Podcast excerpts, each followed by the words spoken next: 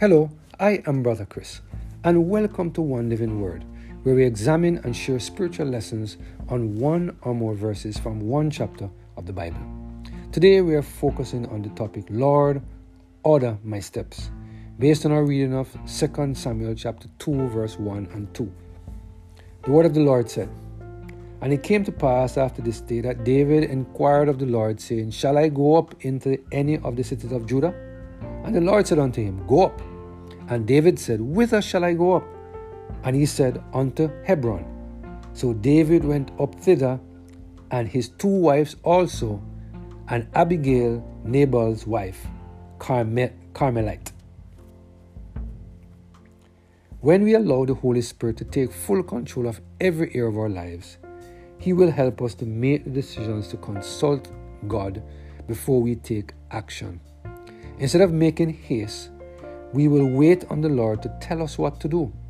This is exactly what David did after he learned that King Saul and Jonathan were dead. In 2 Samuel chapter 2 verse 1 and 2 the Lord, word of the Lord described the conversation between the Lord and David in the following way. And it came to pass after this that David inquired of the Lord saying, Shall I go up unto any of the cities of Judah?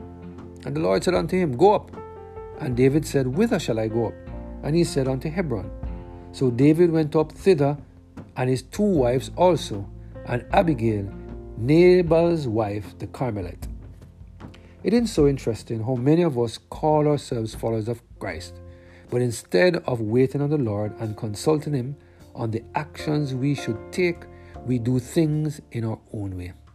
It is so interesting how we want God to bless the relationship we have with our boyfriend or girlfriend, but we never thought it was necessary to ask God if this is the right person to choose as a boyfriend or girlfriend.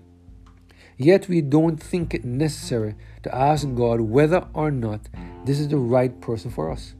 Many times we act in the same manner when we have problems with someone who has done aught against us. Instead of asking God to help us to follow the command He gave us in the Bible, we choose to lean onto our own understanding and do what is what is comfortable for us. You see, my friend, many times when we think that we know exactly which actions to take, we just go about it and do it the wrong way. It is so interesting that for many of us, we only consult God when something goes wrong we went or we will, you know, deal with the problems of our boyfriend or girlfriend, and we just cannot seem to find a solution to, in our own strength. This is the time where we will kneel down on our knees and we will consult God and ask Him for assistance. God doesn't want to have this kind of relationship with us. God doesn't want us to see Him as a supreme being that we call upon when we need our problems to be fixed. God wants us to develop a relationship with Him where he, there is constant communication or communion every single about every single area in our lives. God wants us to talk with Him about everything that goes on in our lives. This is exactly what David did, and that's why he didn't have some of the same problems that King Saul had.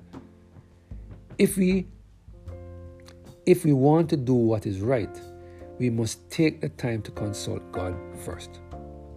In commenting on this passage of scripture, David said, When Saul and Jonathan were dead, though David knew himself anointed to, to be king, and now saw this very clear, yet he did not immediately send messengers through all the coast of Israel to summon all people to come in and swear allegiance to him upon pain of death, but proceeded leisurely, for he did believe it doth not make haste, but waits on God until God decides when it is the right time to accomplish his promises.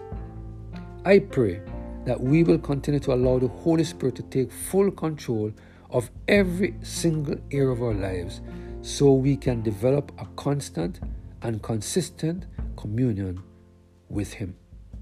This is the only way we are going to be able to do the will of the Lord all the times.